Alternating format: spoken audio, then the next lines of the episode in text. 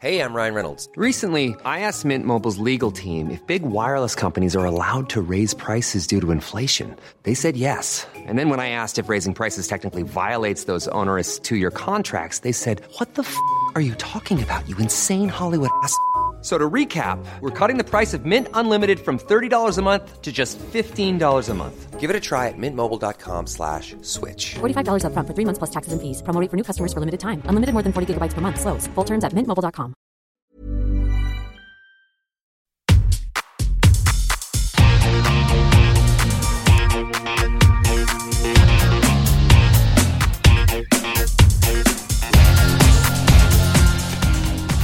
Hola, soy Cristina Mitre, periodista y autora del blog de Beauty Mail. Bienvenido a este nuevo episodio de mi podcast, un espacio semanal en el que entrevisto a grandes expertos de la salud y el bienestar para que aprendamos juntos a vivir mejor.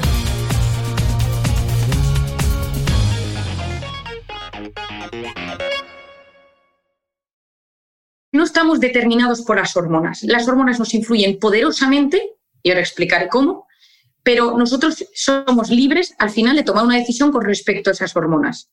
Pero saber que tiene una enorme influencia nos ayudará a luego ser conscientes de cómo ayuda y cómo no ayuda. Nosotros tenemos ese famoso cortisol, que es la hormona del estrés, que se activa en los momentos de amenaza, en los momentos de miedo, de preocupación, y es una hormona cíclica. Entonces, si tú tienes miedo por algo particular, sube y al cabo de unas horas baja.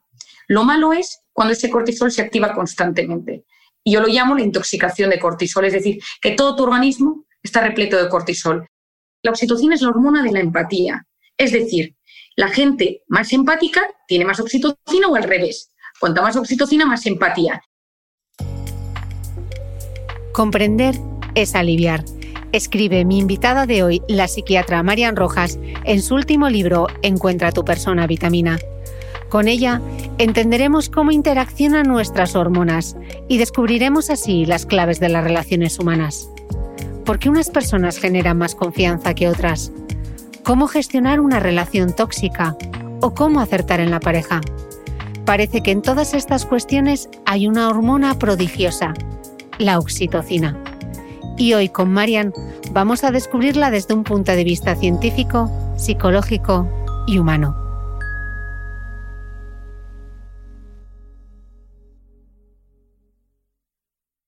Marian, bienvenida de nuevo al podcast. Buenos días, Cristina. No sabes las ganas que tenía de volver a encontrarme contigo. Estabas tan nerviosa, no te digo más. Marian, en nuestra anterior charla hablamos largo y tendido de la depresión y de hecho fue el segundo podcast más escuchado de la cuarta temporada. Em, en aquella entrevista me adelantaste las maravillas de la oxitocina y te dije que tenía ganas de volver eh, a grabar contigo, de que volvieses al podcast y voilà, eh, aquí estamos de nuevo, Marian, qué ilusión aquí estamos y encima te dije, Cristina, cuando salga Encuentra tu persona vitamina, te mando el libro y del tema que más te guste, allá que nos tambullimos. Pues allá vamos. En, este nuevo libro, en Encuentra tu persona vitamina, hay una frase que me gusta mucho porque dices, eh, comprender es aliviar y de eso va a ir el podcast de hoy, Marian, porque qué importante es entender cómo las relaciones humanas nos fortalecen o nos debilitan y nos hacen sentir vulnerables, ¿verdad? Bueno, esto no lo sabes tú, Cris, pero mi, primer, mi primera web cuando yo comencé con todo esto, se llamaba comprender es aliviar, porque me parecía que era el concepto. Es decir, si uno no se comprende, uno es esclavo de las situaciones, de las emociones, de los impulsos, de las circunstancias, de lo que siente en un momento dado. Pero cuando uno se comprende, se siente aliviado. Ahora entiendo por qué me tiembla el párpado del ojo. Ahora entiendo por qué tengo pesadillas. Ahora entiendo por qué tengo la tripa hinchada. Ahora entiendo por qué se me duerme la mano. Y cuando uno comprende a los demás, que es esta parte del segundo libro, cuando uno comprende por qué las relaciones con los otros son de una manera u otra, uno se siente aliviado. Porque si uno no se comprende, sufre innecesariamente. Y parte de estos dos libros, Cómo hacer que te pasen cosas buenas, y este segundo, Encuentra tu persona vitamina, es un camino para comprenderse a uno mismo. En el primero es comprender cómo funciona mi cuerpo, cómo se unen la mente y el cuerpo, cómo es mi personalidad.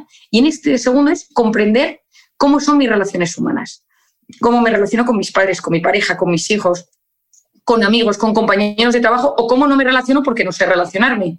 ¿Y dónde está eh, el origen de todo eso? De que depende, eh, si, si depende de las heridas de la infancia, si depende de lo que he sufrido y si, por supuesto, tiene maneras de revertirlo para mejorar ese tipo de relaciones. Mm. Marian, hay otra frase tuya del libro que me ha hecho muchísima gracia y que la tengo subrayada en fluorescente. Y dices, la gente va inflamada por la calle. ¿Eso qué significa? bueno, yo muchas veces digo que si hubiera detector de inflamación, el detector iría por la calle pi, pi, pi, pi. ¿Qué es la inflamación? La inflamación es cuando el sistema inmune se activa para hacer frente a una amenaza que recibe el organismo.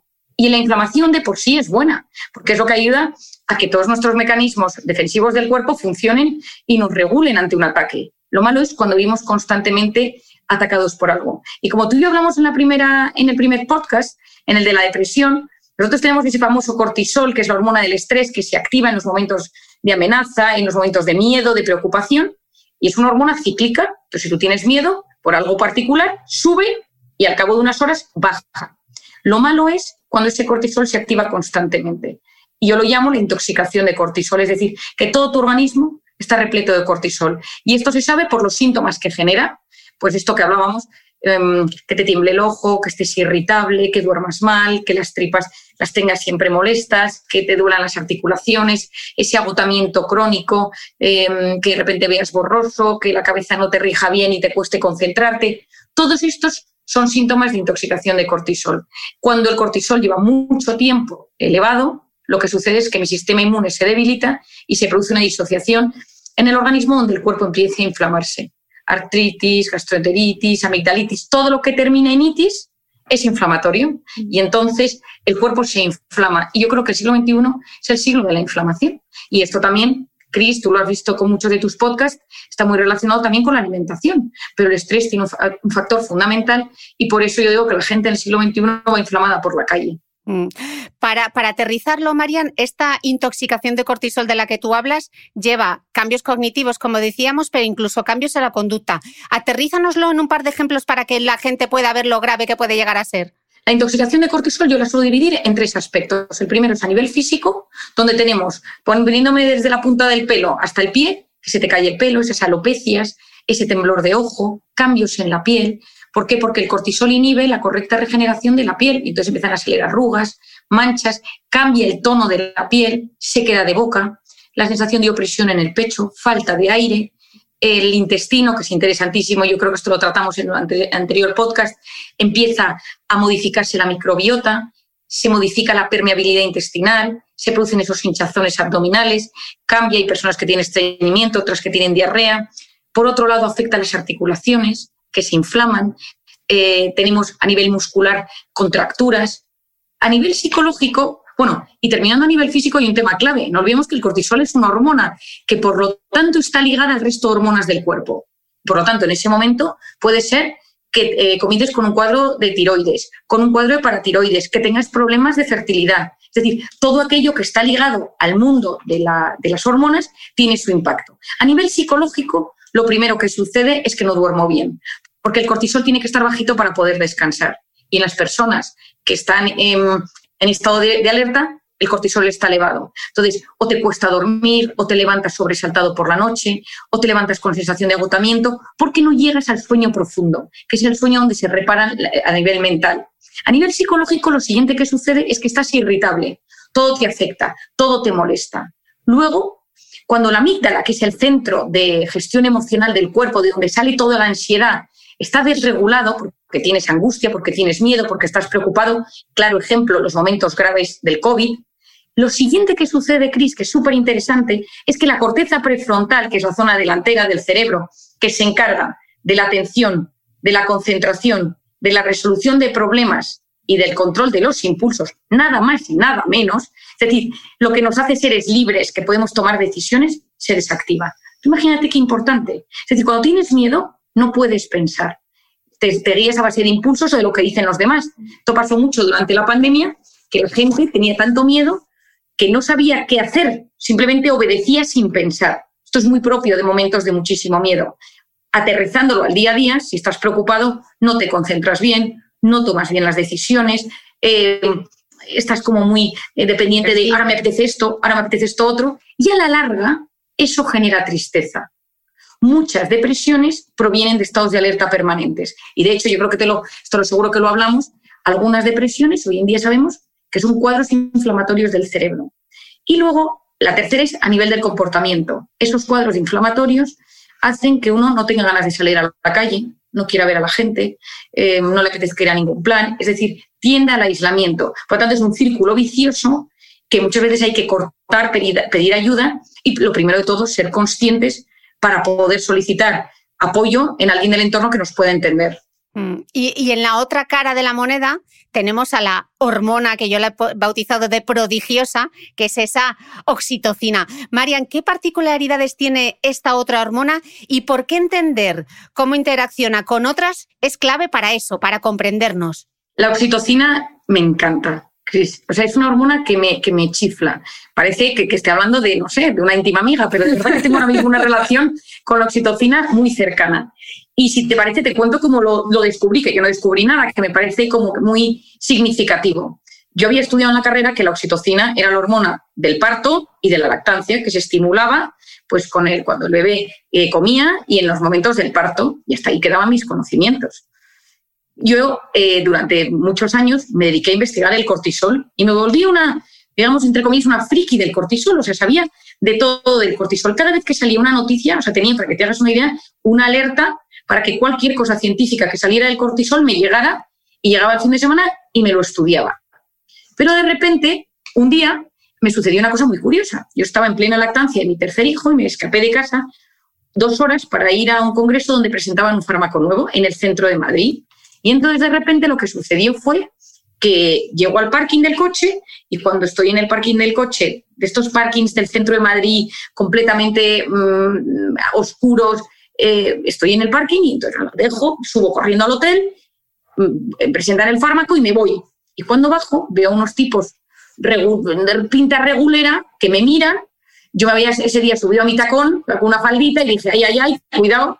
Y entonces voy caminando y me dicen, deme las llaves de su coche. Yo tengo un golfito rojo que, que desde hace 15 años. Y entonces pensé, digo, estos han pensado que yo tengo otro coche. Y entonces le digo, no, no le quiero dar las llaves. Pensé, con una angustia, Cristina, dos tipos a seguirme, mira, me empezó a latir el corazón y empecé ay, ay, ay, el cortisol. Y es que lo recuerdo, me subí al coche como si yo fuera alguien, arranqué a toda velocidad, salí, yo como si fuera Fittipaldi, empecé a girar, no te puedo explicar. O sea, se me salía el corazón por la boca, o sea, como ganas de llorar. Bueno, y entonces salí corriendo del parking, me metí en la castellana y llamé a mi marido y le dije, unos tipos por la calle, de repente, el parking, y Mario, ¿pero te han hecho algo? Y yo, y no podía ni hablar. Y mientras yo subía por la castellana dije, o sea, los fui consciente de lo que era un ataque de pánico. Yo nunca había tenido un ataque de pánico. Y entonces, corriendo a mi casa, subí y tenía, la, la chica se había quedado cuidando al bebé esas dos horas, tenía el niño en brazos porque ya quería comer.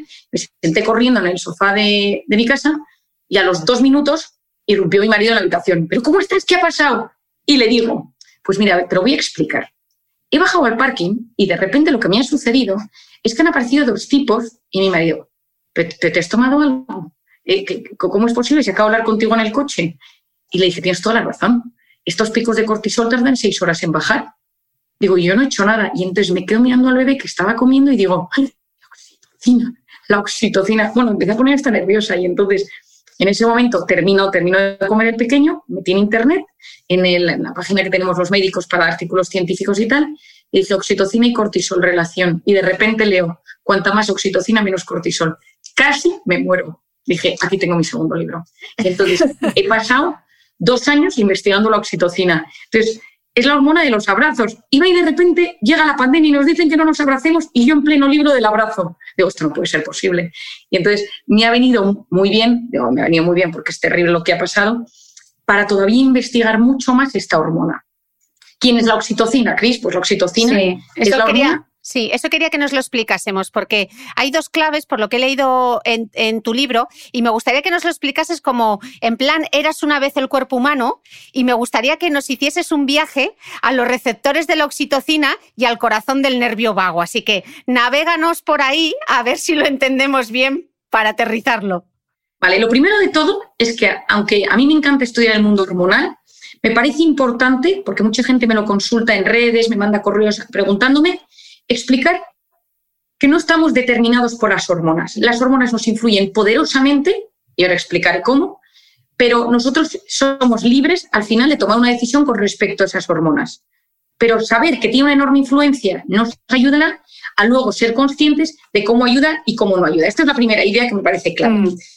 Uno de los aspectos más importantes de la oxitocina es saber que no está solo ceñido al ciclo reproductor, es decir, a la mujer que te da luz y, da el pecho, porque todo esto sería un drama, sino que tiene que ver con muchos momentos de la vida, pero siempre está vinculado con las personas, con los, vínculos entre las personas. Siempre que se genera un vínculo entre alguien, madre que abraza a su hija, pareja que se abraza, relaciones sexuales, cuando uno va a ver a una persona mayor y le coge de las manos, cuando uno recibe un masaje, es decir, cuando hay un contacto piel con piel, cuando hay un abrazo, cuando hay algo donde muchas personas están juntas y de forma eh, conjunta pues cantan o hacen una actividad y donde eso genera un vínculo, ahí se genera oxitocina. Esto es la primera clave.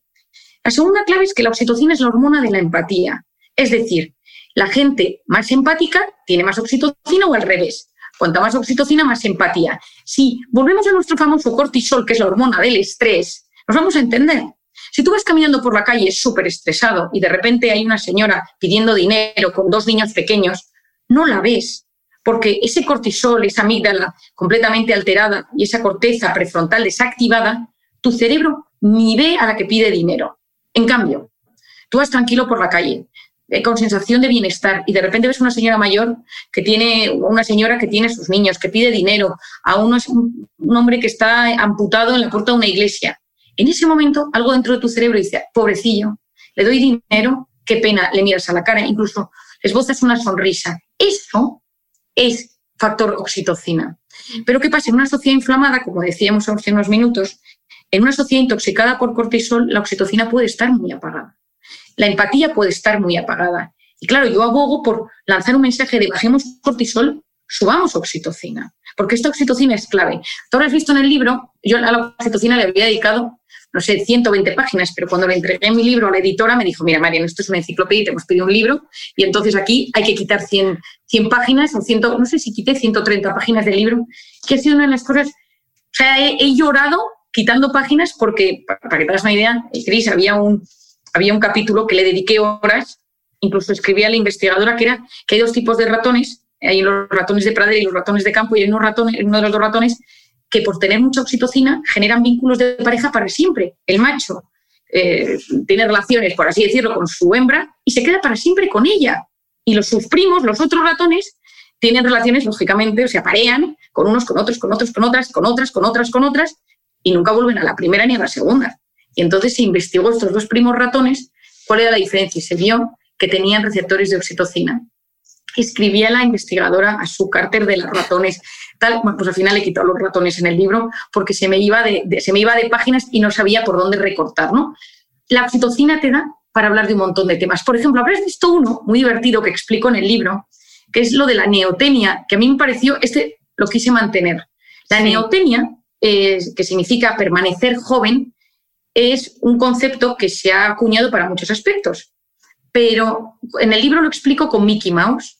Mickey Mouse era un, era un muñequito, un poco, era adulto, tenía cara de travieso, eh, y de repente los productores de Disney se dieron cuenta que no era mono, que no era ejemplar, que no era cariñoso, que no era. y le fueron cambiando las facciones, haciendo los ojos más grandes, eh, más moflete, las piernecitas más regordetas, y empezaron a ver que gustaba más ¿Y qué descubrieron? Que cuando tú ves cosas con, con cara aniñada, con cara de bebote, con cara de pues esos mofletones, tienen una serie de características fisiológicas muy, muy marcadas, rasgos faciales muy marcados, eso genera oxitocina en quien lo ve. Pero es que esto se lleva al neuromarketing, Cristina. Y entonces hay algunos coches, como algunos minis, mm. el mini o el Beetle, que lo miras y te da como ternura y entonces, es que un poco curioso decir que un coche te da ternura, ya me entiendes, pero, pero porque te genera oxitocina al verlo. Bueno, ver un 600, ¿no? El 600 que era tan redondito.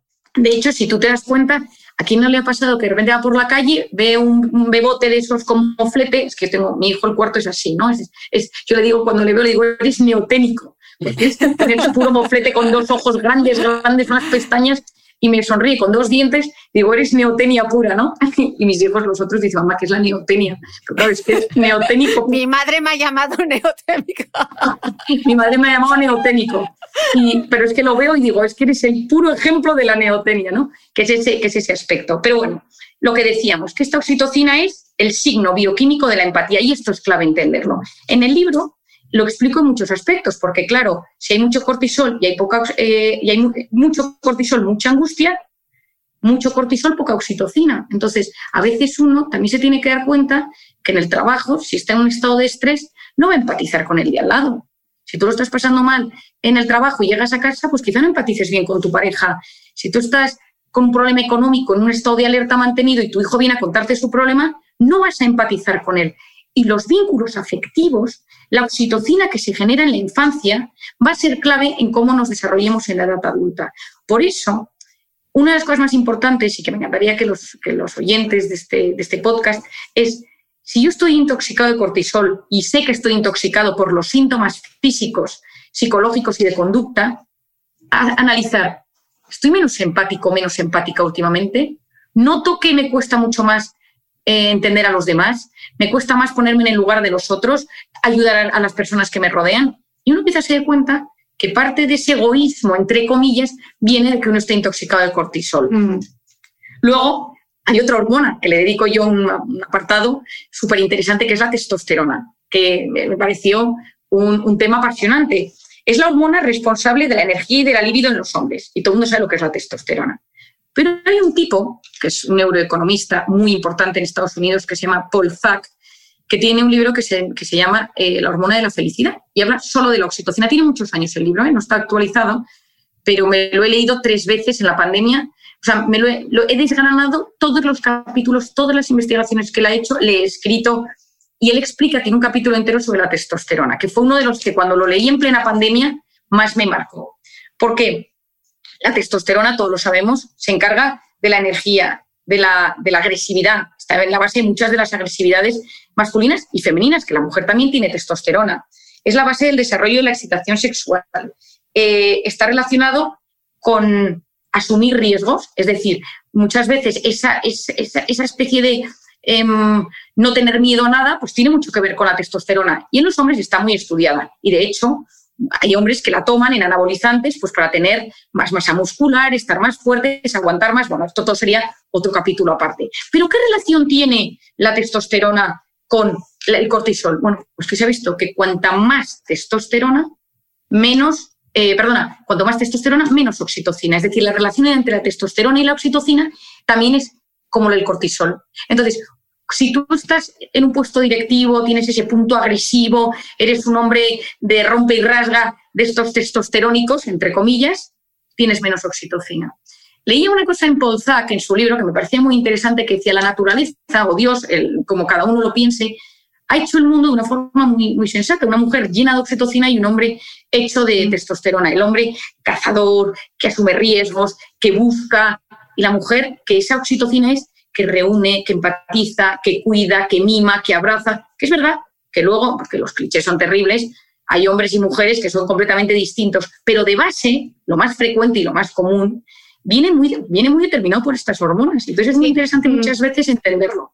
Tú, de hecho, recoges un estudio de, eh, de de 2019 que plasmaba que las mujeres tienen un mayor número de oxitocina circulante en plasma y también más receptores de esta que los varones. Entonces, ¿esto en el fondo qué supone? Marian? Bueno, pues que ese, ese, fondo que a veces tendemos a decir que somos iguales las mujeres y los hombres, yo digo en el libro, efectivamente, iguales en derechos, iguales en miles de aspectos, pero la mujer es, la mujer en general, lo más frecuente, porque yo nunca, eh, nunca doy una, una, una, afirmación totalitaria nada, pero la mujer es la que reúne, la que acoge, la que abraza, la que empatiza, es maestra del mundo sentimental. O sea, ¿quién se encarga de organizar los planes familiares y llamar y quedar y poner las fechas? Oye, nos vemos tal día. La mujer tiene esa, esa faceta de cuidadora muchísimo más desarrollada que el hombre, de, eh, de cuidar sus lazos afectivos. Los hombres muchas veces están tres meses sin ver a un amigo, se vuelven a ver y como si no hubiera pasado nada. O sea, que en el fondo, en el fondo es una, puede ser una cuestión biológica. O sea, ya sé que,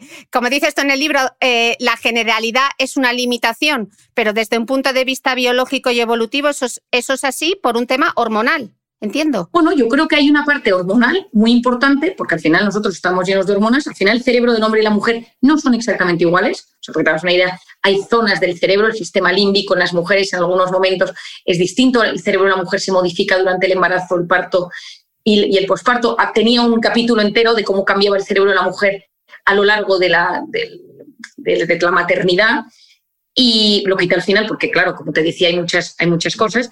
Es decir, que el cerebro se va adaptando a, cómo somos, a nuestras circunstancias, a nuestros estados hormonales. Es que el cerebro de la mujer, los primeros 15 días que está embarazada, ya se ha modificado, porque ya está en modo, aquí puede haber, aquí hay una vida. Entonces, es tan interesante entender esto que efectivamente las hormonas tienen un papel fundamental, son claves. Y de hecho, las mujeres que tienen más testosterona, pues tienen más, pues a veces tienen más vello, a veces tienen más masa muscular, a veces tienden más a, pues a tener grasa en, lugares donde tienen los hombres. O sea que sí, hay una parte hormonal que influye poderosamente en nuestra forma de ser, pero hay hombres eh, muy testosterónicos que de repente se convierten en personas de una enorme empatía porque lo trabajan. Por ejemplo, en el libro lo explico. Yo tengo un amigo, que es un caso de un amigo cercano, lo cuento, que es un tipo que le encanta hacer deporte, tiene un puesto de, que manda mucho, es de estos que es de romper y rasga. Y se me decía, si alguna vez soy padre, a mí que no vengan con las tonterías estas que vienen ahora de las nuevas teorías de que si la pego, de que si el piel con piel y tal, ¿no? Entonces yo me acuerdo perfectamente que cuando, que cuando nació su,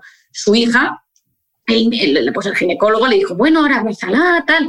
Dijo, bueno, ya tengo toda la vida para abrazarle. O sea, digo, ahora, ahora que esté con su madre y tal. Y, de repente le pilló la pandemia y entonces se confinaron. Tienen, tienen dos, son, son dos gemelas y entonces se confinaron y yo le escribí algún día y le decía, ¿cómo lo llevas? Y me dijo, he descubierto un mundo maravilloso, que se ha visto que los hombres cuando se casan o cuando tienen hijos, muchas veces disminuyen los niveles de testosterona y aumentan los de oxitocina. Es decir, la paternidad genera más oxitocina. Y entonces son momentos donde esos padres están más cercanos, cuidan más, cosas que no habían hecho nunca, porque, porque estaban dedicados a, otros menesteres, de repente sacan esa parte más paternal, más de cuidado, más maternal, y efectivamente se ha visto, Paul Zack, este investigador que te digo, pues, tiene un kit en el que va sacando oxitocina a la gente en diferentes circunstancias, y ha visto que los hombres cuando ya se comprometen y tal, pues muchas veces eh, aumentan sus niveles de oxitocina y bajan los de testosterona. Mm. Al igual que se ha visto, por ejemplo, que un hombre se divorcia y a los pocos meses vuelven a subir sus niveles de testosterona. Es decir, que sí que hay un punto hormonal que se va modificando a medida que las circunstancias cambian en la vida. Marian, yo te escucho y entonces eh, estoy pensando en los escuchantes al otro lado y, seguro que están diciendo, vale, yo quiero elevar mis niveles de oxitocina y quiero bajar esta inflamación que tengo de cortisol. Tú hablas mucho de algo que es muy clave, que es el nervio vago, ¿no? Y dices que cuando ese nervio vago nos funciona bien cuando tenemos un tono vagal elevado, las personas tienden a tener más control de esas situaciones de estrés, son capaces de relajarse con mayor facilidad y además tienen relaciones más cercanas y positivas.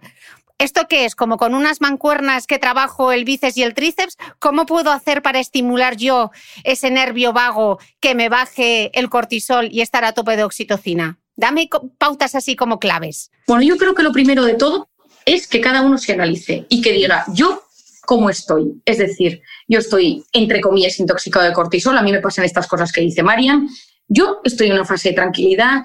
Es decir, ese, eso que empezábamos, Cristina, diciendo al principio, comprender es aliviar. Si yo me siento comprendido, si yo voy entendiendo lo que le pasa a mi organismo, me voy a sentir muchísimo mejor. Entonces, ya sabiendo esto, lo primero que hay que decir es por qué estoy intoxicado de cortisol. Es por mi forma de ser, es porque no duermo, es por las circunstancias que me rodean, es por algo relacionado, esto siempre lo explico con una droga, es porque vivo dependiente del alcohol, de la cocaína, de, la marihuana, de lo que sea, porque esto tiene muchísimo que ver con cómo interpretamos la vida. Entonces, es clave, porque si es un tema de mi personalidad, tengo que trabajar de una manera, si es un tema de las circunstancias, tengo que trabajar otra. Y luego hay un tercer tema, que en el libro lo explico mucho, que es, ¿es que arrastro alguna herida que me impide disfrutar del día a día? Yo siempre digo que la felicidad no existe, pero que lo que llamamos felicidad es conectar con lo bueno que tiene cada día. Porque todos los días hay cosas buenas y cosas malas, pero el tema es cómo lo filtro. Si yo no consigo disfrutar de las cosas buenas de cada día, es porque algo me pasa. O a nivel personal, por mi forma de ser, porque traigo una herida, porque me han hecho daño, porque he sufrido, o porque las circunstancias son adversas. Entonces, primer punto, saberlo, ¿no? y decir, bueno, estoy intoxicado de cortisol porque estoy, me han hecho del trabajo, porque ha fallecido un familiar mío durante la pandemia y lo he pasado muy mal, porque le tengo miedo al coronavirus, sigo con miedo, porque mm, soy muy evitativo, soy tímido, soy impulsivo. Es decir, que uno haga un, análisis personal. Lo segundo es que uno diga, vale, vías de escape eh, o eh, vías de solución para bajar este cortisol. Siempre digo lo mismo. El primero es el deporte. Deporte libera, libera, libera, libera. Es buenísimo, ¿no? O sea, punto fundamental. Lo segundo es, ¿cómo es mi voz interior? Si luego nos da tiempo. Sí, luego quiero hablar de la voz interior, me pareció súper interesante. ¿A que sí? sí? ¿Cómo es mi voz interior? Y luego lo hablamos. Tercero, eh, todo el tema de la meditación o de la oración. Es decir, ser capaz de salir del modo alerta en algún momento del día, dos, tres, cuatro momentos del día y respirar profundamente. Yo lo hago entre paciente y paciente, dos minutos, y ya, como he estado tan concentrada con el paciente, tan metido en una historia, pues muchas veces dramática, donde el paciente ha llorado, dos minutos, respiro profundamente. El que le guste o le ayude a rezar, que rece. El que le guste respirar, que respire. El que le guste simplemente repetirse unas palabras que le ayuden, que lo haga. Cada uno tiene su mecanismo, pero salir de ese modo alerta. Otro punto importante, pero esto tienes miles de podcasts, cuidado si estoy comiendo mal, porque si tengo el intestino inflamado, tengo el cerebro inflamado y tengo, más, tengo todo esto mucho más alterado y por lo tanto me encuentro fatal, es decir, no me concentro peor, es decir, analizar un poquito cómo como eh, y lo que me está influyendo y cómo tengo mi oxitocina y mis personas de mi entorno. Entonces, oxitocina, ¿cómo la puedo gestionar? Ahora, ahora te entro en el nervio vago, pero mi oxitocina, puedo cantar, puedo ir a recibir un masaje, abrazar a alguien, las mascotas. Mm, me gustó muchísimo, he leído una barbaridad, dedicado a un apartado pequeño sobre el tema de los animales. Es espectacular lo que hay investigado. esa parte. Bueno, bueno, bueno, es que no te puedes imaginar. O sea, un momento dado que tenía un exceso de información. Yo cuento una anécdota, que es cuando murió Rafa, uno de mis mejores amigos, de Ela, que me, fui al campo, me acuerdo que me fui a llorar, se ve una montaña y tal, un sitio estaba súper triste porque mm, un amigo mío del alma, y me acuerdo que apareció el perro de, de, mis padres, el perro del campo, apareció y se puso a mi lado y durante semanas, cada vez que yo aparecía en el campo, no se separaba de mí. Y yo decía estas cosas que ves en los americanos cuando se mueren los, los marines, que está el perro puesto encima de la tumba, estos vídeos que te, que te sobrecogen. Bueno, pues hay muchísimos estudios sobre cómo los perros generan oxitocina con sus amos y los, los amos eh, generan oxitocina cuando están cerca de sus, de sus perros, gatos, caballos, es decir, no solo son los perros, ¿eh? pero que me impresionó. Es decir, mucha gente me ha dicho, estoy muy solo, ¿no? Estoy muy solo. La pandemia ha sido terrible porque, claro, todas las vías de escape para bajar el cortisol y potenciar la oxitocina estaban prohibidas no se podían conseguir. Abrazar, reír conjuntamente, ir con, eh, reunirte con tus amigos, o sea, todo lo que podíamos hacer para bajar el cortisol y potenciar la oxitocina. Por eso yo estaba tan preocupada durante la pandemia, no solo lógicamente por toda la gente que estaba falleciendo, sino por las secuelas psicológicas. Porque claro, si no hay vía de escape, si no puedes generar oxitocina, por eso yo he dicho hasta la saciedad, abrázate con tu núcleo burbuja. Mm. Paul Zack dice que eh, ocho abrazos al día, ocho segundos. Entonces yo a la gente ahora, no, no, ocho segundos, pero es que la gente a veces se queda, me ha pasado mucho que desde que abrazo ocho segundos, la gente los dos primeros segundos se siente escarrada, le parece como una invasión, porque claro, estamos acostumbrados. Al tercero se empieza a relajar, al cuarto ya tal, y al quinto ya me abraza como bien, ¿no? Y luego tres segundos como de, como de calidad, ¿no? Pero es que el, tema del abrazo eh, es absolutamente clave y se ha visto como no solo el abrazo, sino que hay una cosa preciosa, Cris, que eso se puede hacer también para los que, lógicamente no quieran abrazar, que no se diga ahora que María Rojas dice que en plena pandemia todos los abrazos, pero ya me entendéis, ¿no? Si se puede, si hay alguien con quien puedas, con quien convivas, pues yo a mis hijos los tengo, y a mi, marido los tengo desgastados, especialmente al neoténico, lo tengo completamente, pues una cosa eh, que roza el, desgaste de lo que le tengo achuchado. Pero una cosa que también potencia muchísimo la oxitocina es una mirada eh, comprensiva, que no te juzgue y que te escucha atentamente. O sea, si tú estás con alguien tomándote una Coca-Cola y de repente esa persona, tú quitas el teléfono, porque el teléfono, esas, esas cosas, que esas notificaciones suben el cortisol, tú quitas el teléfono, te lo metes en el bolsillo, no hay nada, ningún tipo de aparato encima de la mesa y con una enorme atención escuchas a la persona desde el cariño. Se ha visto que en esos momentos se genera muchísima oxitocina. Entonces, eso es maravilloso, porque una de las cosas que más podemos hacer para ayudar a los que lo están pasando mal es escucharles con cariño atentamente. No escucharles con el mole y espera que te contesto y con esa sonrisa, con, ese, con, con esa pose de te escucho atentamente. No tiene precio, ¿eh, Cris? O sea, en, todos los estudios que, que he leído, en todo lo que he observado, una de las cosas que más valoramos es que cuando estamos con alguien, esa persona diga, me hace sentir especial. Estoy con esa persona y me siento especial. No, estoy con ella, pero estoy con él tal, pero está haciendo caso. Entonces esto cuesta, porque estamos en un mundo intoxicado de pantalla. Pero si alguien me dice, oye, tengo una persona que está intoxicada de cortisol y la quiero ayudar, queda con ella, quita los teléfonos y escúchalo atentamente. Mm. Con esa atención, ¿no? Totalmente. Y ya te llego al nervio vago. ya sabía yo que me ibas a volver al nervio vago, que es muy importante en el libro. sí, pues el nervio vago lo empecé a, o sea, lo estudié en la carrera. Eh, lógicamente en la, en la, carrera te das cuenta que te explica muchísimas cosas, pero claro, a mí lo que me gusta es cerrar el círculo de la hormona, la oxitocina y tal. Yo había leído mucho el nervio vago, pero no acababa de encontrarle como la unión con todos mis amigos, con la oxitocina, con el cortisol, con la empatía y tal, ¿no? Y entonces, ¿qué es lo que vi? Bueno, cuando tú segregas, una vez segregada la oxitocina, la oxitocina circula por todo el torrente sanguíneo y irriga muchos tejidos del organismo y produce este, este efecto de sensación de calma y serenidad. Y entonces, ¿qué pasa? Que una de las cosas que hace esta oxitocina es activar el nervio vago. Es decir, la oxitocina llega a diferentes lugares del organismo, hay varias zonas del cerebro, tiene varios lugares donde tiene eh, una gran implicación, pero el nervio vago es uno de ellos. El nervio vago inerva el corazón y el intestino y tiene una función importantísima. Entonces, ¿qué pasa? Nuestro corazón, el corazón de cada ser humano, late unas 115.000 veces al día que nosotros seamos conscientes. O sea, yo no digo ahora quiero que latas, ahora quiero no latas, porque eso haríamos otra cosa. Lo hacemos sin que le prestemos atención. El hígado funciona, los riñones funcionan, es decir, el intestino funciona y todo eso depende del nervio vago. El sistema nervioso autónomo, nosotros tenemos el sistema nervioso autónomo, que es el que nosotros no controlamos, el que va, entre comillas, solo, y es el responsable de que todo funcione sin que nosotros estemos pendientes de ello. Se encarga de controlar los pulmones, los bronquios, el corazón, los músculos, el hígado, el estómago, los riñones, el páncreas, es decir, y tiene dos maneras de funcionar. Una, el sistema nervioso simpático, que es cuando te pones en modo alerta, famoso cortisol, y el parasimpático, la meditación, el mindfulness, esos momentos de gran relajación. Y quien gestiona el sistema nervioso parasimpático, como si fuera el director de operaciones, ya que representa el 75% de las, eh, de las fibras parasimpáticas, es el nervio vago.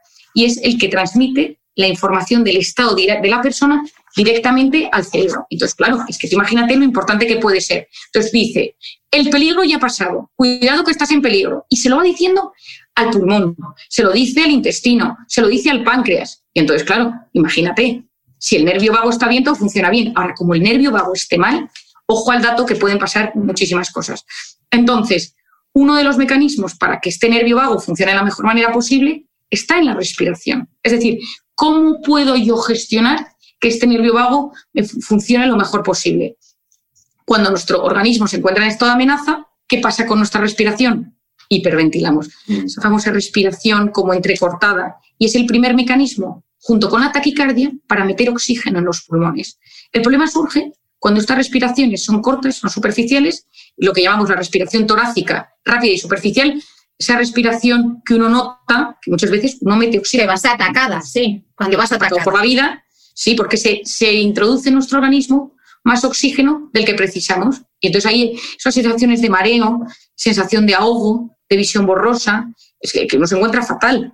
Entonces, cuando uno habla de hay que aprender a respirar, consiste que cuando tú estás en un estado de amenaza y tú sabes respirar, automáticamente, es que es una cosa muy fuerte, o sea, en un par de minutos todo tu organismo puede entrar en calma si sabes respirar.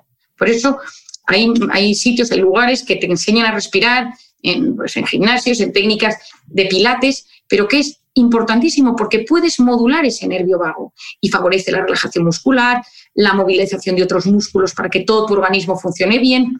¿Quién más estimula el nervio vago? Pues bueno, a mí me encanta porque todo el mundo puede decir, oye, un día me acuerdo que me leí un, un artículo de un americano que había estudiado el nervio vago y entonces ponía como 100 cosas para estimular el nervio. Y dije, bueno, seamos prácticos y vamos. Vamos a hacer un resumen.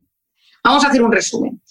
Uno, el agua fría. Refrescarse las manos, la cara o darse una buena ducha puede activarlo.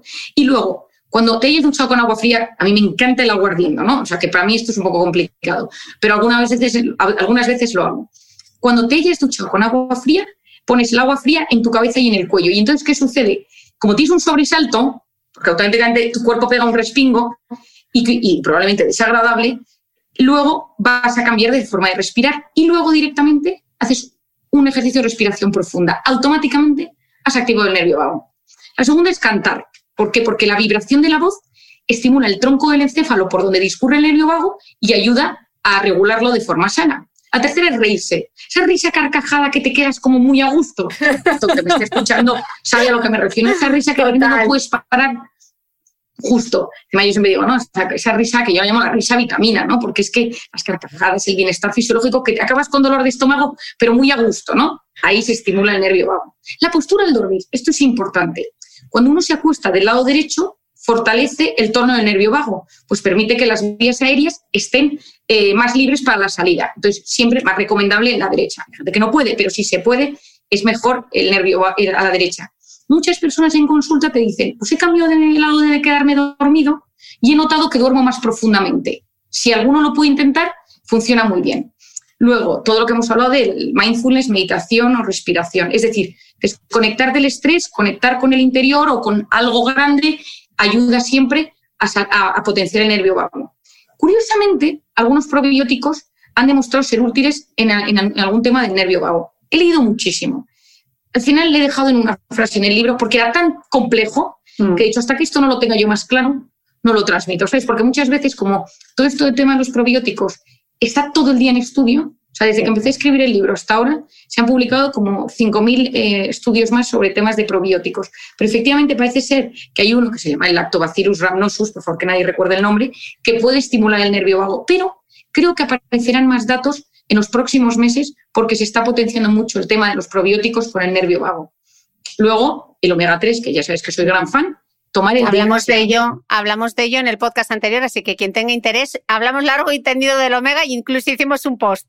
Sí, sí. Luego hay un tema súper interesante que yo lo aprendí cuando estuve en Asia, en la parte de Camboya, cuando hice todo mi tema de, las, de la prostitución de las niñas y tal, que es la reflexología. Es decir, eh, pues yo conocí a un médico chino que un día me acuerdo que me encontraba fatal y tenía muchísimas náuseas, me había sentado, había bebido agua que no debía y había vomitado y estaba fatal. Y me hizo unas cosas en los pies que nunca más volví a tener una náusea. Y dije, este tipo hay que traerlo a Madrid. Pero efectivamente la reflexiología eh, puede disminuir la activación simpática del organismo. Y los que saben, o sea, no cualquier masaje lógicamente sirve, los que saben eh, es un tema maravilloso. Por ejemplo, yo esto lo descubrí en, el, cuando, en uno de mis embarazos, que fui a un sitio de reflexología porque me apetecía, que me habían dicho que era muy bueno, y el tipo que se oía un montón me dijo, no, no, en los embarazos no se puede porque estimula las contracciones de parto. Y estás de siete meses y entonces no te puedo tocar en, en esta zona. Y dije, ah, este tipo sí que sabe. Oxitocina a tope. Oxitocina a tope. A tope, a tope, a tope. O sea que claramente, si hay un tipo sabe de pies y de tal, a mí me encantaría aprender. ¿eh? Yo, en otra vida, si tengo tiempo, me encantaría, porque me parece una cosa apasionante entender cómo todo llega al pie y de repente tocando unos sitios eh, hace unos meses me pasó también que me dolía muchísimo el cuello y tengo una amiga que sabe tocar, que, sabe tocar los pies. Y entonces me dijo, ay, te voy a tocar. Y empezó a tocar un sitio del pie. Y esto de primeras te sale, no sirve para nada. Bueno, a los 10 minutos el cuello del del cuello del Y dije, mira, realmente aquí hay algo que, aquí hay algo que, que, más allá del organismo, que es maravilloso, que estamos aprendiendo. Por tanto, lo que es acupuntura, todo lo que es reflexología ayuda un montón. Y luego hay cosas ya mucho más especializadas, por ejemplo, terapia de presión de tacto profundo del cráneo, algunas, algunos tipos de masajes, algunos tipos, algunos osteópatas. Eh, yo recuerdo con un hijo que, un hijo mío que tenía, cuando nació, cólicos y tenía mm, un tema de mm, como un reflujo, y entonces me recomendaron que acudiera a un osteópata que, que actuaba a nivel del nervio vago esto estoy hablando cuando yo todavía no era tan amiga del nervio vago. Todo me parece curiosísimo. Fuimos tres sesiones y nunca más le pasó nada. Entonces, seguro mm. de eso, ¿no? O sea, que soy plenamente consciente que estamos entrando, y por eso cada vez más me gusta, en, conocer mejor el organismo. Es decir, nuestro organismo está tan unido a nuestros pensamientos, tan unido a nuestras emociones, a los síntomas físicos, que a medida que lo vamos conociendo mejor, eh, funciona muy bien. Y claro, y está todo ello plenamente unido. El nervio vago a la oxitocina. Entonces, mm. claro, si conseguimos tener bien regulado ese nervio vago con la oxitocina, pues nos vamos a sentir mucho. Hey, it's Ryan Reynolds and I'm here with Keith, co-star of my upcoming film If, only in theaters May 17th. Do you want to tell people the big news?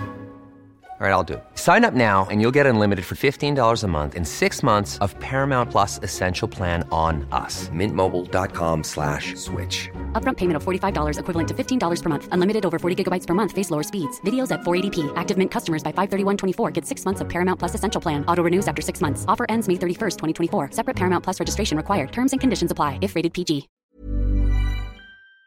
Mejor.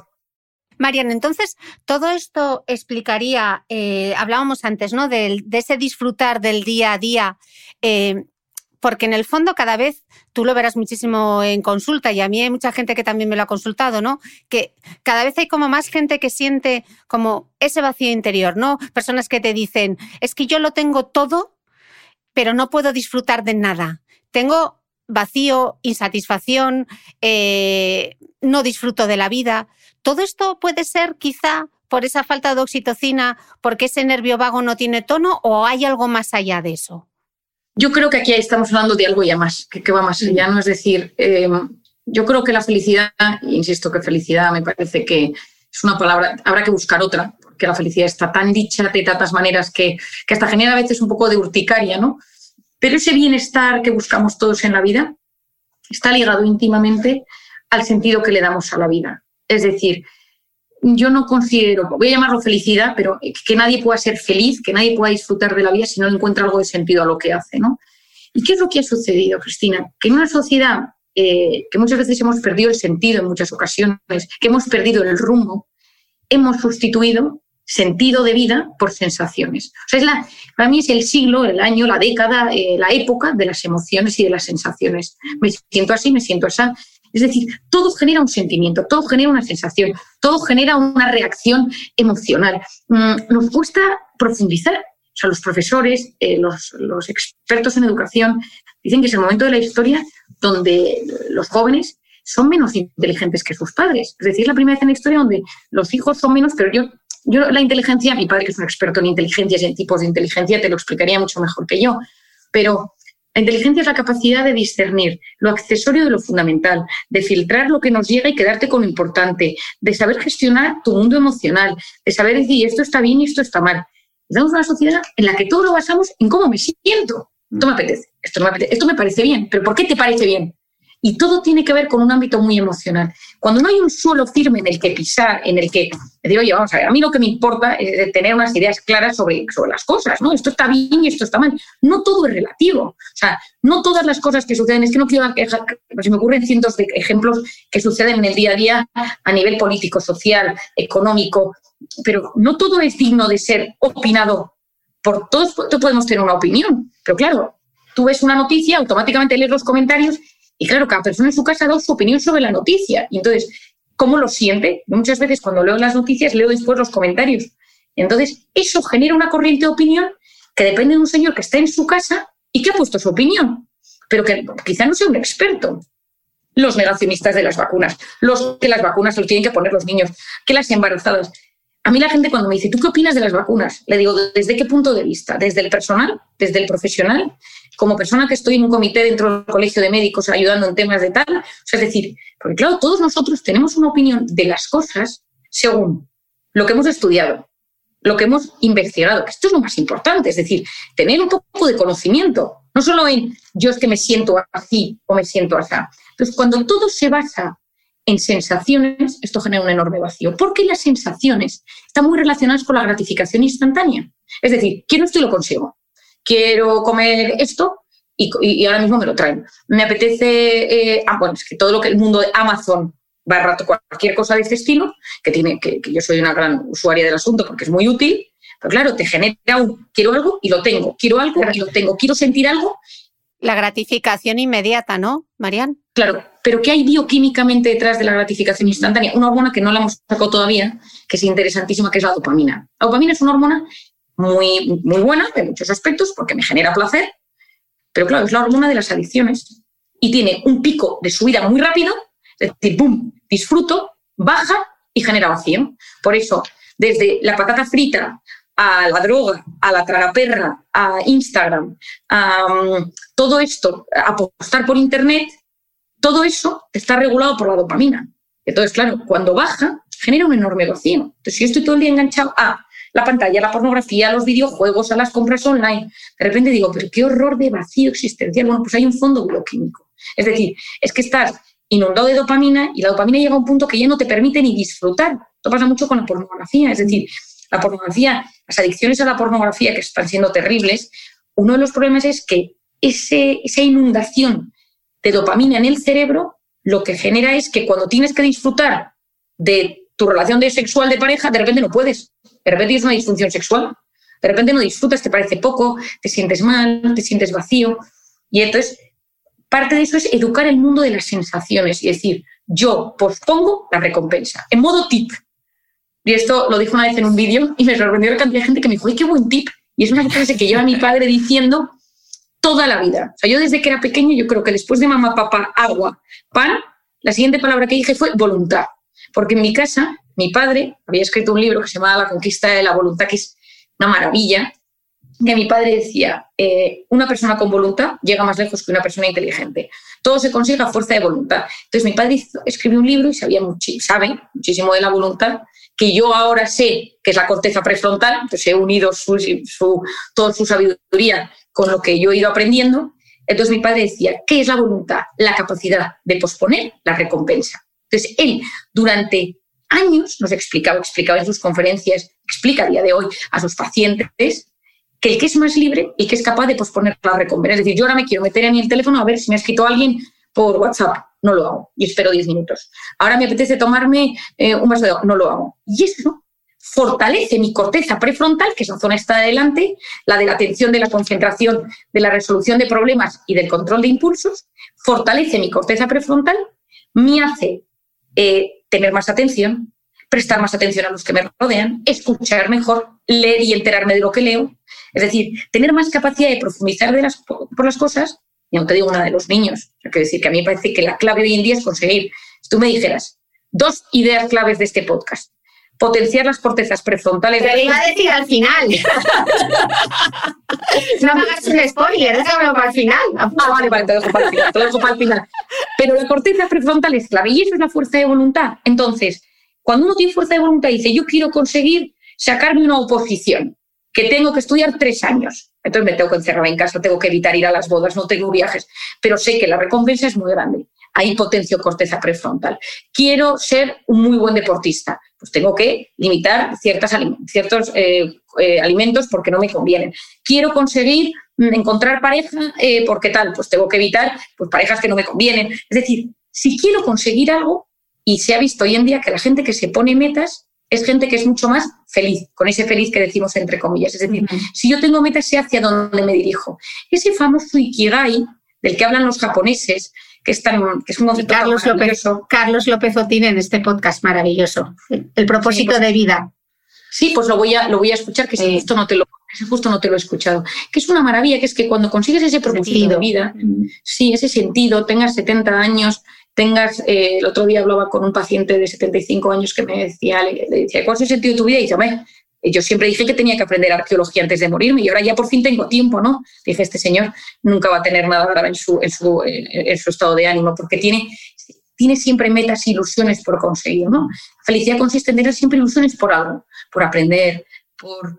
Mm, yo te digo que si tuviera tiempo pues aprendería a cocinar bien o aprendería otro idioma o me encantaría hacer un curso de historia, no la vida da para lo que da, ¿no? Pero el hecho de tener ilusiones, las ilusiones alimentan el alma y hace que uno tenga menos posibilidades de deprimirse cuando uno no tiene ilusiones, el corazón se pone triste, el alma se entristece y uno puede caer en el pozo de la depresión. Por eso yo cuando tengo un paciente triste en consulta, siempre lo primero que busco es algo en lo que agarrarse, ayudarle bioquímicamente, pero siempre algo en lo que agarrarse. Porque si te agarras a tu nieto, a, a tu padre, a un trabajo que te gusta, a una afición, es mucho más difícil que la depresión inunde tu, tu organismo y te sientas mal. Pues Carlos habla, habla del Ikigai y en su nuevo libro habla de otra palabra que apúntatela y cuando lance el podcast, que no será hasta noviembre, que se llama Shonagai. Pero de eso, eh, de eso ya hablaremos. Marian, yo me había... Yo me había subrayado de tu libro eh, una frase que me, que me, gusta mucho de esto, dentro de esto que decías de la opinión, de las emociones, etc hablas de lo importante que es eh, aprender a decir lo que se siente sin herir, pedir ayuda sin ser vulnerable, a hablar sin gritar, a escuchar sin juzgar, a compartir sin percibir amenaza. Esto me, ha parecido como lección de apuntarte en el post-it.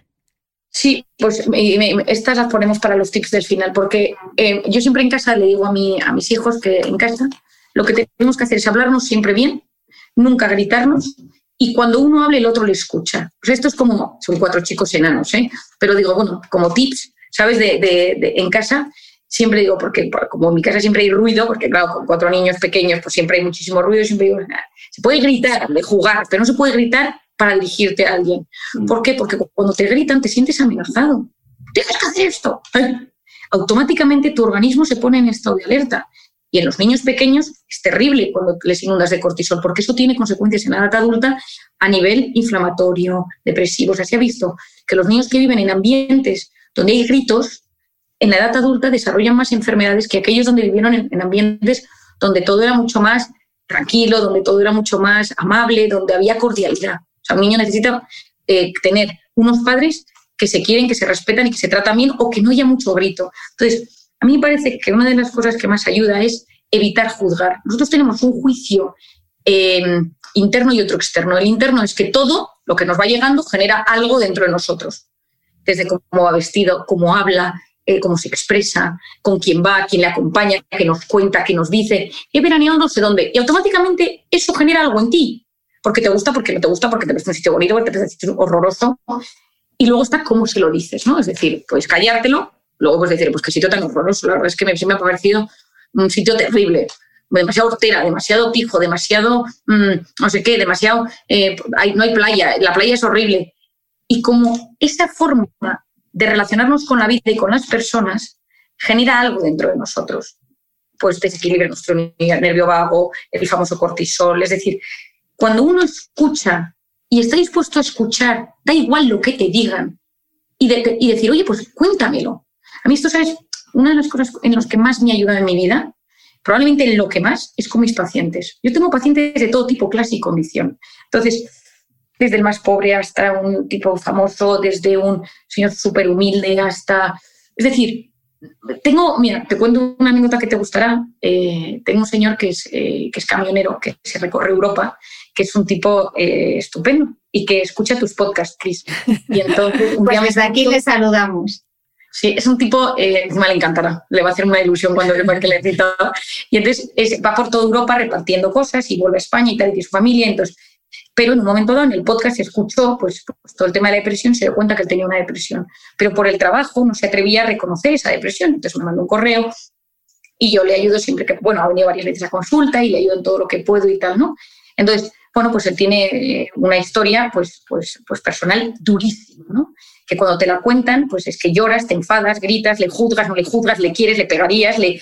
ya me entiendes, ¿no? Es decir, te surgen todo tipo de emociones. Bueno, pues una de las cosas que yo más he aprendido es que para ser buen terapeuta, para ser buena pareja, para ser buen padre, para ser buen hijo, tienes que escuchar siempre sin juzgar hasta el final. es decir, que te lo cuenten y tú ya luego tú tendrás tu, tu opinión interna sobre las cosas, te parecerá mejor o peor, pero no juzgues, porque cada uno tiene una historia. es que a mí me resulta tan difícil juzgar a alguien, Cris, porque en consulta luego ves lo que hay detrás. Yo me acuerdo, eh, hace unos años, había una persona que había hecho, un tipo que había hecho mucho bullying a muchos compañeros de clase.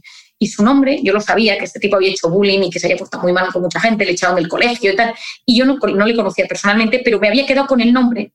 Y este tipo acudió a mi consulta. Entonces yo, cuando vi el nombre y le vi entrar, supe que era él, automáticamente dije, uff, hacía bullying. No sabes qué historia. Su padre abusaba de él, eh, le pegaban en casa. O sea, era una historia terrible. Entonces, por eso vuelvo a comprender esa alivio. Es decir, antes de juzgar, antes de intenta saber que esa persona tiene su historia, esa persona tiene sus heridas, esa persona eh, tiene un mundo emocional que quizá no sabe gestionar bien.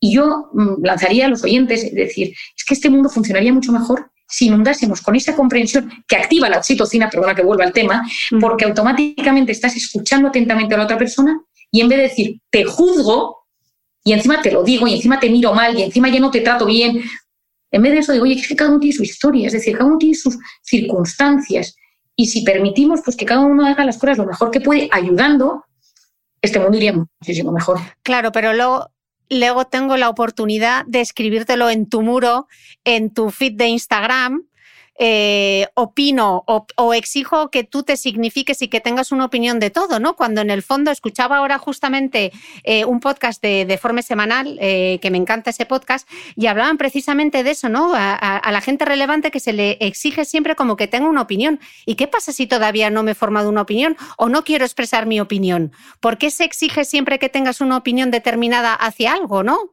A mí me ha pasado, te voy a dar dos, dos ejemplos. A mí me ha pasado alguna vez que en alguna entrevista alguien me ha preguntado algo de ese momento, que algo, pues la típica eh, que está sucediendo en el momento, sea social, sea político, y toda su opinión como psiquiatra, tal, no sé qué. Digo, mira, o sea, yo en estos momentos es un tema tan delicado que prefiero no entrar. Pero otro día leí una entrevista a Fernando Aramburu y que le preguntaban pues, sobre su opinión sobre el tema catalán. Y él dijo, mira, yo a día de hoy, yo dentro de unos años podría opinar sobre qué tal fue lo que, se, lo que ha sucedido. Ahora no, tengo, ahora no tengo capacidad de opinar, ¿no? Y pensé, me encanta que haya gente que teóricamente le estás exigiendo criterio a todo, que te puede decir, oye, pues mira, es que ahora no, no sé de este tema, ¿no? Y sabes una cosa que me, Cristina, me sucedió hace, con el primer libro, me hicieron una entrevista en un medio, en un medio escrito, que luego estuvo en internet, y había un tipo, lo vi en los comentarios, que no sabes cómo me insultaba. O sea, no sabes qué terrible. O sea, era una cosa de una agresividad, pero entrando en unos términos y de verdad que yo pensaba, por Dios, o sea, qué, qué, horror. O sea, porque a nadie le gusta. Yo, yo, yo entiendo que haya gente que no le gusta lo que yo digo, pero ese ataque tan desmedido. Y a los meses, eh, este tipo vino a mi consulta. Pidió cita y apareció. Y me dijo, yo soy el que me meto contigo en Internet. Pues imagínate qué horror. Y entonces le dije, ah, ¿y, qué haces aquí? Le dice, pues mira, quiero que ya que dices que comprender es aliviar, que me ayudes a comprender porque estoy enfadado con el mundo. Y entonces se ha convertido en uno de mis pacientes más adorables y le quiero muchísimo. ¿no? Y ahora lo que hace es lo contrario. Ahora, en todos los comentarios intenta aportar al positivo, porque lleva 10 años que se dedica cada vez que alguien habla sobre el bienestar, sobre el equilibrio, sobre la salud mental, sobre em, la felicidad. bueno, es que no sabes qué horror y entonces ahora se dedica porque está sanando las heridas que tenía en el pasado.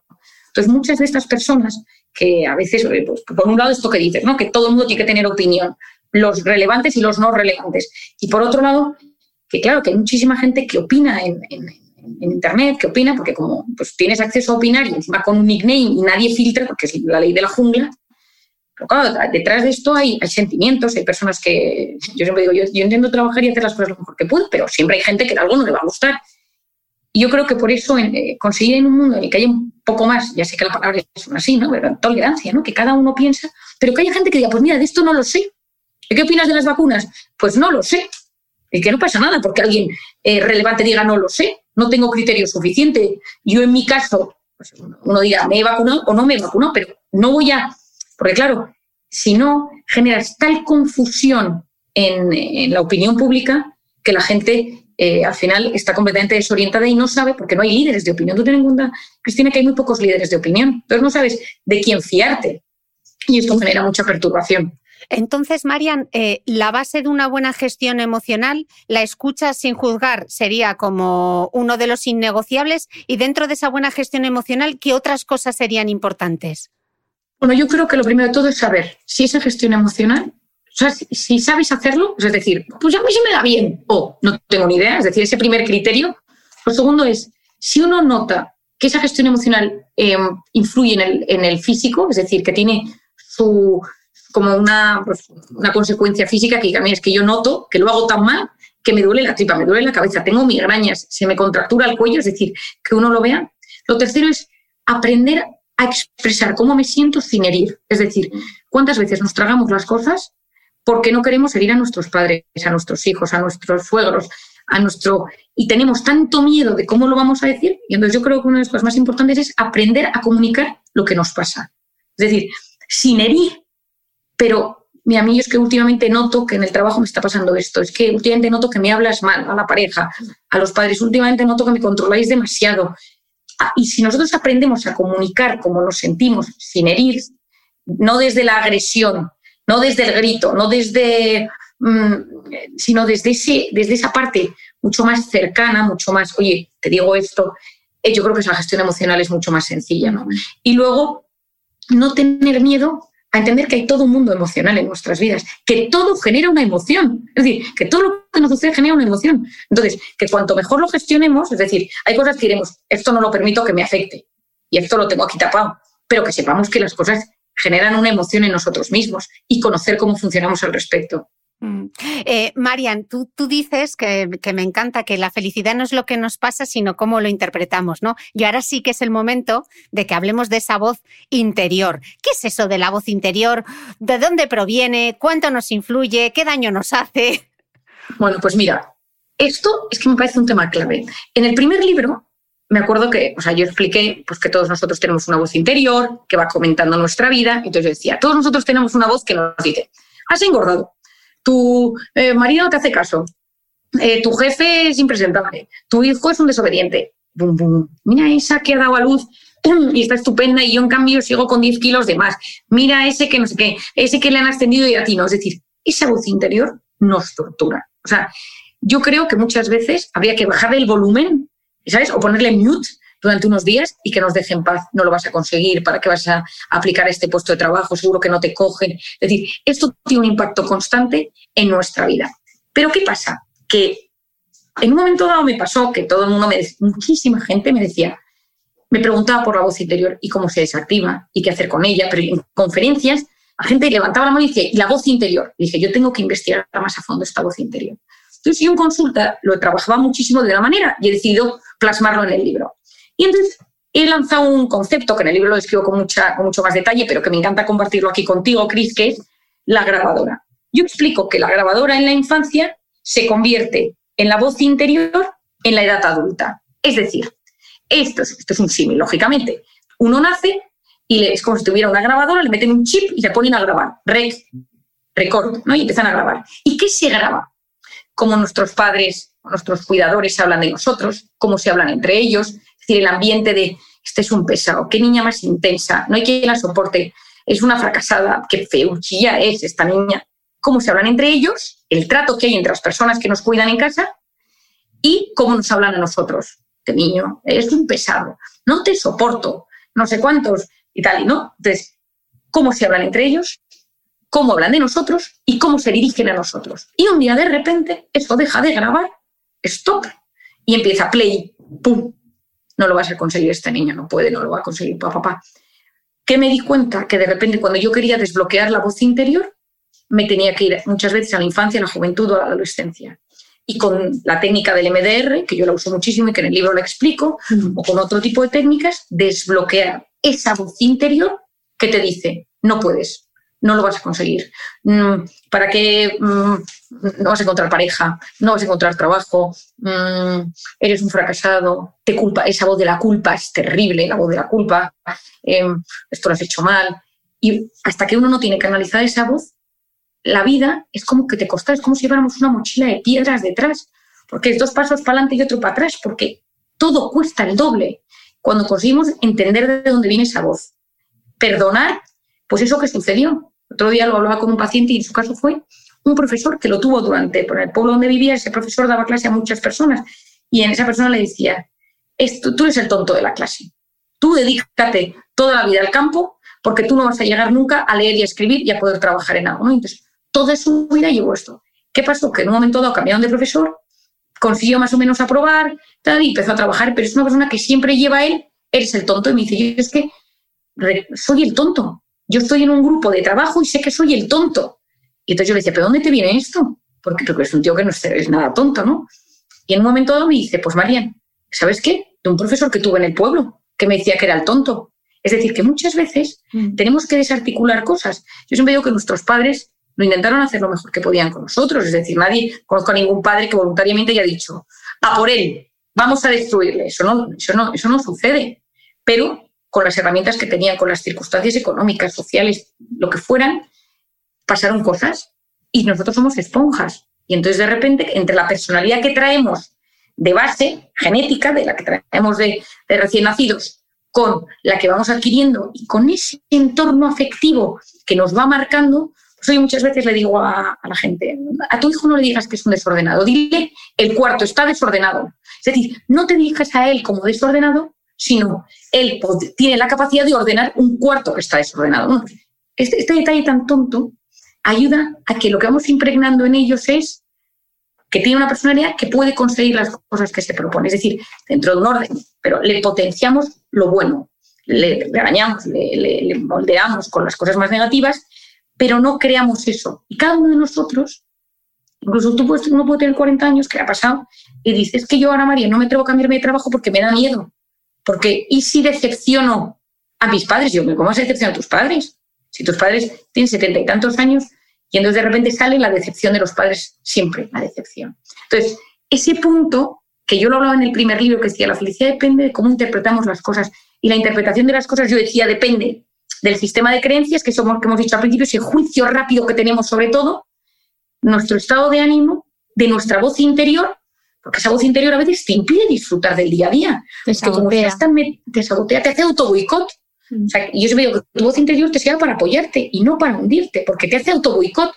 No lo intentes. Yo, mis pacientes, una de las labores más potentes que hago en consulta es mm, desbloquear, desarticular esa voz interior. O sea, la desmenuzo, leo cómo es tu voz interior. Mucha gente se sorprende, ¿no? Y dice, pues no, me lo he planteado. No, no, no, analiza. Voy a dejar en un despacho, vas a escribir qué te dice la voz.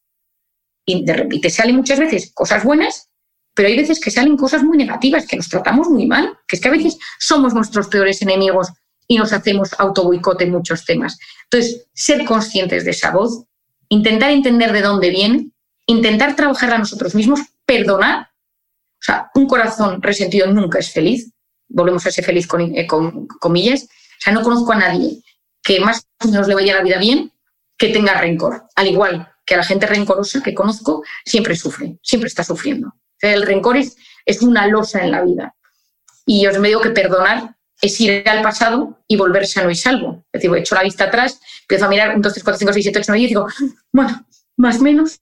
Ahora, cuando vuelves y de repente te enquistas, te enquistas, mal, mal, porque eso, el rencor nos intoxica de cortisol y nos impide en esta vida eh, tener una salud adecuada. Entonces, yo he conocido gente que ha enfermado física o psicológicamente por rencor, que es que no puedes. Porque que el rencor es tensión, sistema nervioso simpático, nervio vago alterado, cortisol, cero oxitocina.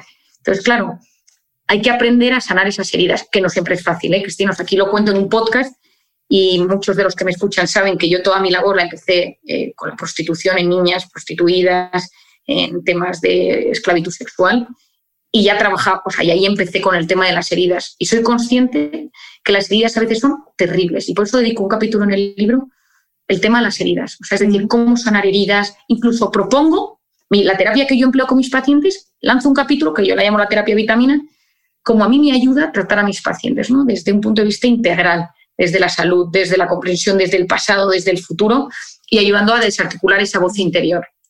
Hay otro concepto en, el libro que, me encanta, eh, porque además es un concepto de la socióloga Eva Youth del capitalismo emocional, ¿no? Que esto no es algo nuevo, porque ya en el 77, cuando nací yo, recoges las palabras de un filósofo francés que decía que estábamos, sí, que estábamos acercándonos en un momento donde sería más sencillo hablar de sexo que de sentimientos. Así que, Marian, como nos escucha tanta gente, yo sé que tú eres súper crítica con aplicaciones como Tinder, ¿qué le dirías al CEO de Tinder?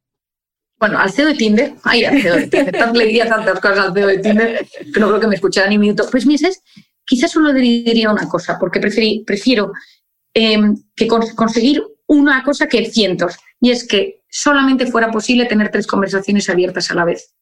Porque si tú te das cuenta, Cristina, yo que hablo con muchísima gente que tiene Tinder, es que soy crítica porque veo, porque veo el desastre que produce en el autoestima.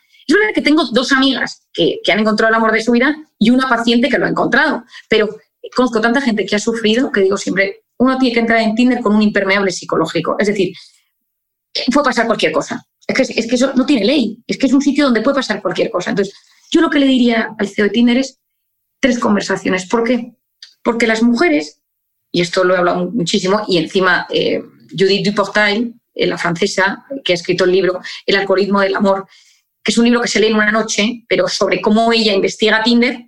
Ella se pasa un año eh, consumiendo Tinder compulsivamente para investigar cómo funciona y le pide, pide a Tinder que le mande un informe sobre ella. Y le mandan 800 páginas. Y entonces ella se queda absolutamente horrorizada de todo lo que saben de ella, del like, del no like, de cómo pone del match, de lo que le gusta. Entonces ella investiga hasta, hasta las entrañas Tinder y es un libro interesantísimo para cualquiera, no solo para el que esté Tinder, sino para entender cómo funciona el mundo hoy en día.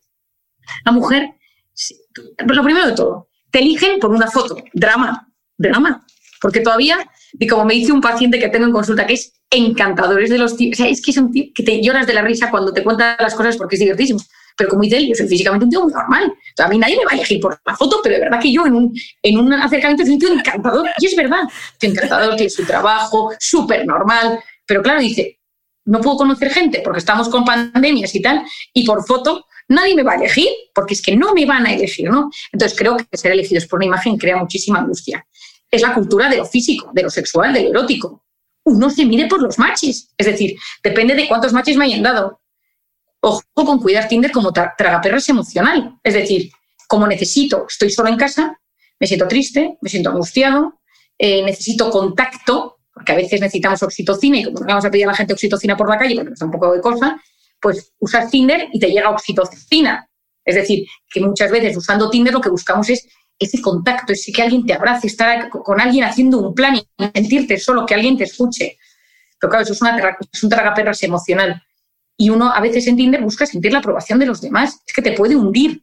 ¿no? Me decía otro día un paciente, estaba escribiéndome con una chica, hemos quedado dos veces, ha ido todo fenomenal, y el famoso ghosting ha desaparecido. ¿Qué he hecho mal? Ah, de eso te iba a preguntar. Y empieza, ¿qué he hecho mal? Y entonces me dice, ves que es muy gracioso, este es otro que es muy gracioso, me dice, Marian, he apuntado todo lo que dije, todo lo que hice, para que me digas si en algún momento crees que lo hice mal. Pobre, porque es un tío súper normal. Y en principio yo, así como mujer inexperta en el mundo Tinder, digo, pues la verdad que me parece que todo fue relacionablemente bien. Dice, no toqué ningún tema. Entonces, ¿qué pasa? Que vas perfeccionando el discurso en Tinder para evitar el ghosting. Entonces, como me decía otro día una chica, me decía, mira, María, no sé lo que es la imagen que tengo de, de, Tinder, mía, la que doy en Tinder, a la que luego es la realidad. Y digo, yo creo que ya me he creado un, un, papel, pero es que ya no quiero que hagan el ghosting. Entonces, ¿qué pasa? Que al final las mujeres están hartas de que las valoren por su físico y les digan cosas o barbaridades. Los hombres están hartos de que nadie les conteste. O sea, hay como una tensión como generada entre sexos que hace mucho daño. Pero si solo hubiera tres conversaciones, tú aprenderías a conocer a la persona enfrente, aprenderías a decir, oye, pues no estoy interesado, pasarías a otro. Es decir, habría un, no sé, no. Yo he visto gente aquí en consulta con 100 conversaciones abiertas. Pero ¿cómo te da? Dices que ya me lío con qué he hablado con quién. No me extraña. Es una gestión o sea, bastante, bastante. Es un trabajo en sí mismo. Oye, Marian, hablas, eh, justo mencionas el tema del, ghosting, que lo hablas en el libro y me encanta, las, famosas bombas de humo, ¿no? Esa gente en redes que desaparece tras quedar o haber hablado un tiempo. Y me he acordado justo de lo que dice uno de los personajes en, Fantasmas, que es el último libro de la escritora británica Dolly Alderton, eh, que vino aquí al podcast y hablamos de este tema, y su personaje reflexionaba así, ¿no? Decía, los hombres de nuestra generación a menudo desaparecen una vez que han conseguido que una mujer les diga te quiero, porque es casi como haber terminado un juego, porque fueron los primeros en crecer pegados a la PlayStation y a la Game Boy. A mí me ha parecido brutal esta frase. Brutal, brutal. ¿Qué te dice? Bueno, es que, es que es un poco esto, ¿no? O sea, yo creo que al final eh, uno tiene primero que saber lo que busca cuando va a estas aplicaciones, ¿no? A veces uno busca pareja, oye, que es que hay gente que busca pareja, otros buscan paliar una sensación de vacío, otros buscan eh, sacar una herida de, otro, de otra pareja, ya sé que lo has sufrido, entonces buscas, otro busca ese, sentirte acompañado por alguien, es que es polvo esto, ¿no? Es decir, mucha gente busca ese momento de sábado por la noche, 11 de la noche, solo en casa o sola en casa, ojo, ¿eh? Esa sensación de angustia, tengo veintitantos, treinta y tantos, cuarenta y tantos y nadie, no tengo plan. Y entonces, uno, según las expectativas que tiene, va avanzando en quedo, pues a acostarme con alguien esta noche y tener eso, pues punto y final, ¿no? esa mezcla de dopamina y oxitocina. Pero de repente hay hombres que consiguen que la mujer les diga, oye, encanta, estoy contigo y tal, y hay hombres que dicen, ya está, consigo lo que quiero, ya, match, ok, ¿no? Don. Pero yo creo que hay tal mezcla de lo que busca la gente en estas aplicaciones. O sea, aquí sí que te diría, Cristina, que creo que efectivamente esto que dice la autora británica tiene razón, pero creo que hay muchísimos, quizá porque tengo 50 pacientes a los que he hablado con esto en profundidad en Tinder, ¿no? Entonces conozco gente que busca pareja, gente que lo hace de vía de escape, gente que tiene un mal día en el trabajo y dice, me descargo la aplicación y hoy quedo con alguien. Em, es decir, que no siempre es, eh, hay gente que dice, o sea, que lo hace bien y dice, voy a intentar conocer a alguien de verdad. Hay gente que dice, quiero conocer amigos. Entonces, las sensaciones de mucha frustración, porque las expectativas a veces son muy altas de lo que puedes conseguir. Encima yo tengo una frase que, la digo, que es que tus expectativas y las de Tinder en general son distintas, ¿no? Si tú buscas encontrar pareja y Tinder no quiere que la encuentres para que vuelvas a usar la aplicación. Y luego es verdad que cuando lees el libro de Judith, que te lo recomiendo totalmente, ella te dice, esto lo explica ella que lo ha investigado, que, que la aplicación, eh, todas las aplicaciones de estas ¿eh? de citas, investigan tu perfil, dónde trabajas, en qué, a qué te dedicas, qué tipo de, dónde vives, cómo eres físicamente, y ellos con su criterio, con sus algoritmos, te hacen tener las personas al lado que te pueden gustar más. Es decir, que ellos eligen por una serie de criterios quién puede hacer mejor match contigo, es una serie de criterios. Pues si tú tienes un puesto de gran responsabilidad, no sé qué, si tú eres... Y eso, a mí me parece que es que estamos en manos de, esos algoritmos que te manipulan de cierta manera y que tienes 800 páginas, o sea, me parece una cosa, o sea, 800 páginas para leer sobre uno mismo, me da un vértigo que te mueres, ¿no? Entonces, creo que, que si uno quiere entrar en una aplicación de estas que vaya con precaución, expectativas moderadas, que sepa lo que va. Es decir, quiero pareja, quiero paliar, quiero algo rápido, ahora, ¿vale? Cuidado, quiero conocer a alguien, evitar el ghosting. Yo a todo el mundo le recomiendo, hace muchísimos años, un acto de cobardía, no decir, oye, perdona, que al final, pues oye, pues no, no ha sido lo que yo esperaba, perdóname, o tal, hasta luego. O sea, eh, mucha gente, yo tengo un paciente que me dice, es que lo mejor que tienen estas aplicaciones es el ghosting, porque así no doy explicaciones. Tú que eso es un cobarde. Porque claro, esto hace mucho daño, a nadie nos gusta que no nos den explicaciones, a nadie. Entonces, claro, creo que, que puede salir bien, pero las posibilidades de que esto te genere tristeza, vacío y que bases tu autoestima en la aplicación, ojo, ¿eh? Ojo, porque de repente, y luego que no olvidemos que te eligen por la imagen. Y entonces, cuando una cultura que lo que estamos intentando es decir, oye, no, la imagen no es tan importante, lo importante es el interior y esa lucha interna que tenemos porque nos quieran como somos, estamos en unas aplicaciones donde te, te, buscan y te eligen por tu físico. Ojo esa dualidad que es un poco compleja. Sí. Eh, esto justo me hace recordar, eh, Marian, algo que decía con mucha gracia a pie de alfombra roja la actriz Ana Milán. Ella decía que no es lo mismo estar soltera que estar sola. Y tú dices además eh, que la soledad bien elegida es el camino de partida para el autoconocimiento, ¿no? Igual deberíamos hablar más de esto también. Bueno, efectivamente. Bueno, Ana Milán es un genio en esta frase, o sea, me parece lo he visto, su, su y esa mirada que pone al, al, despedirse de, los periodistas es que me parece espectacular, ¿no? Pero, pero sí, es decir, uno puede no tener pareja, pero está en un proceso de uno con uno mismo maravilloso de conocimiento, de crecimiento personal, de disfrute de los amigos o de la familia, cosas que a veces no haces cuando estás en pareja. Es decir, eh, a veces esa soledad uno piensa que es que siempre es como un estigma de pobrecito nadie te quiere. yo lo cuento en el libro que en una boda, estaba soltera, se me acercó la madre de la novia y me dijo, ay, pobre, pero seguro que te llega pronto. Y le dije, oye, pero escúchame una cosa, que nadie te, ha pedido opinión, ¿no? Pero nos lo dijo a las tres que estábamos solteras y una de ellas se quedó muy tocada, una de, mis amigas. Dígame, oye, que da igual, que ya nos llegará si nos llega y si no, pues oye, aprender a vivir en soledad, pero con, con, toda la, pues con, todas las herramientas que tiene esta vida tan apasionante, ¿no? Pero efectivamente, o sea, yo creo que em, había un, yo tenía un apartado en el libro, que luego lo he ido desmenuzando y lo he puesto a lo largo del libro, que era sobre la soledad. Es decir, había investigado muchísimo sobre la soledad. Hay un libro del médico general de Estados Unidos que ha publicado justo en pandemia que se llama Juntos, el poder de la conexión humana, y trata sobre el problema de la soledad en el primer mundo. Es decir, todo lo que sucedió en el primer mundo debido a la soledad. Ministerios dedicados a la soledad. En Reino Unido tienen un ministerio, el Ministerio de la Soledad, ¿no? En, Japón, esto es una cosa que he contado muchas veces, en Japón hay gente mayor que delinque pequeños hurtos, pequeñas cosas para ir a la cárcel, porque en la cárcel hay planes, porque hay gente, porque cenas en un comedor con, con presos, porque tienes actividades conjuntas y tú estás en tu casa solo todo el día, solo. Es decir, la soledad, ojo, ¿eh? es muy puñetera, pero la soledad bien enfocada, es decir, yo elijo ahora mismo estar solo o estar sola para crecer, para reencontrarme, para encontrar mi camino, para estar eh, bien conmigo mismo. Es decir, ese, ese camino de autoconocimiento en una soledad bien elegida es buenísimo. ¿Por qué? Porque a veces necesitas alejarte de todo el ruido, todo el estruendo social alrededor, inclusive pantallas, etcétera, para decir un momento, ¿en qué punto de mi vida estoy? ¿Qué quiero? ¿Qué busco? ¿Tengo algo que cerrar? ¿No me está yendo bien este tema porque tengo algún tema eh, detrás de mí que no funciona como me gustaría que funcionara? Y entonces, en ese momento, uno crece y uno de épocas de soledad bien enfocada sale muy fortalecido. ¿eh?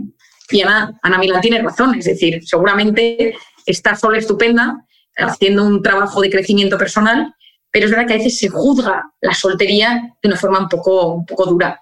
Mm. Eh, Marian, tengo como tres hojas más de, entrevista, pero llevamos casi, casi hora y media y hay un concepto del libro eh, que me ha gustado mucho eh, porque me ha sorprendido el tema de las personas tóxicas. Y tienes un planteamiento de las personas tóxicas que me ha gustado mucho porque tú dices que, que una persona no es tóxica de por sí, es tóxico el efecto que genera en ti. Y a mí esto me suena a cuando Patri Psicóloga dijo en este, en este podcast, tu madre no te estresa, te estresas tú. Eh, explícanos este concepto de la toxicidad. Bueno, yo lo primero de todo es que em, la persona vitamina salió porque en una conferencia en México hace muchos años empezó todo el mundo, porque entonces mi, mi suegro es tóxico, porque cada mi suegro es tóxico, porque no es que es tóxico. Y en un momento dije, vamos a ver, ellos no son tóxicos. lo tóxico es el efecto que producen en ti, porque te intoxican de cortisol. Es decir, o sea, me parecía como clave eh, no sé, a veces hace falta también decir, oye, que sí, que hay gente que es más difícil. De hecho, yo en el libro digo que hay un concepto que no me gusta nada, pero que yo suelo decir que existe el tóxico universal, que no es que sea tóxico universal, sino que es una persona que ha sufrido tanto, que lo ha pasado tan mal, que afecta a muchas personas del entorno, y luego el tóxico individual, que es aquel que por alguna razón te afecta a ti desproporcionadamente. O sea, gente que de repente tiene un trillón de amigos, pero que a ti pues, te pone de los nervios, te pone en estado de alerta. Entonces, eso es la primera clave.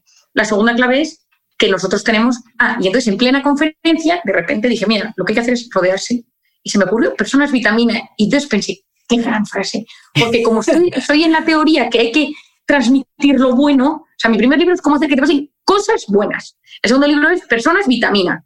Me dijo el otro día una señora en la feria del libro, me dijo, me encanta porque eres la de las cosas buenas y la de las personas vitamina. Ay, qué buen título. Me encantó. Entonces, me pareció que era, que era un tema apasionante. Y efectivamente las personas tóxicas pues son las que te suben el cortisol. Es que sí, efectivamente, y son las que te ponen en modo alerta porque te, te sientes amenazado, humillado, criticado, poco querido, poco atendido. Y eso, eso te hace sufrir mucho. Es decir, es que eh, nadie quiere sentirse mal con otra persona. Queremos que cuando estemos... Yo siempre digo que las personas tóxicas son aquellas de tu entorno. Es decir, el que ves una vez al año en la playa tres días, pues es un tío difícil. Pues ese tío pues te afecta tres días al año. Pero las personas tóxicas por el efecto tóxico son esas personas recurrentes que están en tu día a día, gente de tu trabajo, gente de tu familia, gente de tu entorno más cercano, ¿no? que son personas que, que al tratarlas mucho eh, notas que tú no estás físicamente y psicológicamente igual cuando piensas en ellos o cuando estás cerca de ellos. Ojo también cuando piensas en ellos, ¿eh? que este verano hablando con una amiga me decía, eh, es que ahora estoy pensando en mi suegra que estoy viviendo estos meses con nosotros. Digo, pero si ahora no está tu suegra aquí, estamos de vacaciones. Pero solo pensar, efectivamente, solo con pensar se activa ese, ese estado de alerta y se sube el cortisol. Y en cambio, ¿cómo me convierto en una persona vitamina? En cinco pasos. en cinco pasos, en cinco pasos. Déjame que te lo piense. Vamos a ver. La persona vitamina, bueno, antes de esto, primero de todo, si estoy intoxicado de cortisol, es muy difícil que yo sea persona vitamina. Y entonces, lo primero de todo, es decir, ¿estoy intoxicado de cortisol? No, normal, bueno, no es la peor época de mi vida, vale. Segundo punto, ¿soy de aquellos que juzgo o soy de aquellos que intento comprender siempre? ¿Soy de aquellos que intento hacer la vida agradable a los demás? Es decir, cuando estoy con alguien digo, pase lo que pase ahora mismo, lo que más me interesa es que esta persona esté a gusto conmigo. Tercer punto, intento que la gente sonría intento que la gente ría cuando está conmigo. Es decir, sacar esa sonrisa a alguien, o sea, no tiene precio. ¿eh? O sea, a mí, estar con alguien que te saca una sonrisa me parece que es algo que no tiene precio. Otra cosa que yo digo mucho es que las personas vitaminas son aquellas que cuando te pasa algo bueno, lo disfrutan incluso más que tú. Es una cosa que me encanta, ¿no? Tú le estás contando a una amiga, a un amigo, a tu padre, a tu madre, a tu marido, tú, tú estás contando algo y notas que se está emocionando como tú te emocionas. Bueno, pues eso es que me parece que no tiene precio. es, como que yo siempre digo que es mi linda de la persona vitamina. Cuando mm, yo tengo, me pasa con alguna amiga, eh, me pasa con mi marido, que es muy así, ¿no? Que, que, es que yo, lo hago, yo lo hago mucho, pero porque siempre he sido muy pasional. O sea, a mí, cuando la gente me cuenta algo, o sea, me, me, me, bebo sus palabras. O sea, estoy escuchándole y digo, ¿y entonces qué pasó? ¿Y, qué sucedió? Y, como si fuera la vida en ello. Pero es que, no sé, de cierta manera me va la vida en ello, porque como vivo las cosas con tanta, con tanta ilusión y tanta pasión, Y otra es intentar siempre desearle lo, que les pase lo mejor. Es decir, esa envidia tan puñetera que tenemos. ¿no? Es decir, oye, pues me han ascendido a mí, pues a ti a mí no, pues oye, qué mala suerte, pero me alegro por ti. Que hagamos ese esfuerzo siempre de, pues me alegro por ti. Es que me alegro por ti. La embarazada que la, mujer que no se queda embarazada y va y se queda embarazada su compañía de trabajo. Y ese primer punto, pues yo me lo merezco más. No, me alegro por ti. Porque si a nuestra mente la educamos a esos pensamientos compasivos, agradables, de gratitud, eh, de cariño, afectivos, es que estos son rutinas cerebrales y al final esto se acaba convirtiendo en lo que nos convertimos. Es decir, como nosotros tratamos o, los pensamientos que introducimos a nuestra mente, las frases, las rutinas de comportamiento con las demás personas, acaban transformándonos en personas vitamina o en personas tóxicas, porque a veces es tal el batiburrillo de rabia y enfado que hay en nuestra mente hacia ciertas personas que es imposible eh, transmitir oxitocina y poder vitamínico. Mm. La bondad y el altruismo, ¿no, Marian? También. Yo soy una gran fan de, la solidaridad. Yo me, cambió mi vida en muchísimos aspectos. Fui a Camboya, fui al Bronx, fui a la India, he hecho muchísimo voluntario a lo largo de mi vida. Ahora no lo hago, que la vida no me da, pero me encantaría. Siempre digo que cuando mis hijos sean un pelín más mayores, me los voy a llevar a sitios donde yo estuve. Pero me parece que transforma el corazón. O sea, la solidaridad, el altruismo, hacer cosas por los demás. Lo recomiendo muchísimo a mis pacientes, ¿no? Es decir, vete a ayudar a un hospital, a niños pobres, a lo que sea, algún sitio mm, donde tú puedas desprenderte de esos pensamientos tóxicos y relativizar todo. ¿no? Hablaba el otro día con un paciente que, que estaba ayudando para, para gente que saliera de Afganistán y me dice, ¿cómo relativizas todo, María? O sea, me dice, mira, yo el tema este de mi madre se me olvidó. Tal, claro, si te vas a Afganistán, lo último que te acuerdas es de tus personas tóxicas de Madrid o de España o de tu pueblo. Es decir, es que todo lo relativizas y dices, oye, es que, es que la vida también hay que, hay que dar un puntito de perspectiva. Y estas cosas tan terribles que pasan en el mundo, Ahora estoy viendo el documental del, del 11S. ah, yo también, lo he visto. En ¿Te parece brutal? Me ha, parecido alucinante. Mm. O sea, no he visto... O sea, la explicación. Mm. La explicación, o sea, cómo está hecho, cómo tienen los... O sea, me tiene, me tiene loca, ¿no? Y cómo de repente dices, yo estoy sentada a mi marido y le cojo de la mano cuando ves, oyes a la gente que llamó a sus familiares para despedirse desde el avión del que se iba a estrellar y te das cuenta de, bueno, al final la vida es lo que tenemos, es un regalo y hay que disfrutar de lo bueno que tenemos y luchar porque lo malo nos afecte lo menos posible o gestionarlo de la mejor manera posible. Mira, un amigo mío, José Carnero, que desde aquí le, mando un abrazo, él dice una cosa que es buenísima cuando le pregunto, eh, ¿cómo estás? Y me dice, quitando lo malo, muy bien. Buenísimo, es buenísimo, es que es buenísimo, parece una gran frase de, un, de una sencillez y de una claridad espectacular. Total. Marian, me ibas a dar antes dos conclusiones del podcast, lánzamelas ya, antes de cerrar. Dos conclusiones del podcast. La primera es, que nos rodeemos de personas vitamina, que inyectemos oxitocina a los que nos rodean, que escuchemos con atención, que si podemos abrazar, que abracemos, es decir, que permitamos esa oxitocina bajando los niveles de cortisol. Y la segunda es que no tengamos miedo a potenciar nuestra corteza prefrontal, es decir, a convertirnos en personas que no necesitan la gratificación instantánea, que pueden no depender de la pantalla, que pueden mm, pues poner la recompensa, que, leen un libro y lo leen con concentración y dejan todos los los artilugios electrónicos, porque quien tiene mejor corteza prefrontal filtra mejor la información, sabe más de las cosas, sabe posponer la recompensa, sabe gestionar sus emociones y sus impulsos y encima, si te, te rellenas de oxitocina, te conviertes en una persona mucho más empática y una persona vitamina para los que te rodean. Qué bonito, Marian. Bueno, yo espero que como mm, no hay dos sin tres, hay una tercera oportunidad de vernos y esa vez compartamos espacio físico para que te pueda dar un abrazo de ocho segundos o incluso 16, que te debo dos. Cuenta con la tercera, me parece estupendo. Tenemos temas de sobra. De sobra. con la tercera, que me encanta. Me encanta charlar contigo, Marian. De nuevo, muchísimas gracias y a todos vosotros, gracias y nos escuchamos de nuevo el próximo domingo.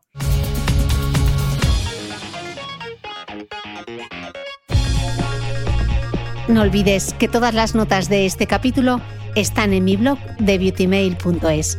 Además, si no quieres perderte ninguna entrevista, suscríbete a el podcast de Cristina Mitre en tu reproductor de podcast habitual. Y un último favor, si me escuchas en Apple Podcast o en Spotify, regálame una reseña, porque así ayudas a que este podcast siga creciendo. muchas gracias y nos escuchamos de nuevo el próximo domingo.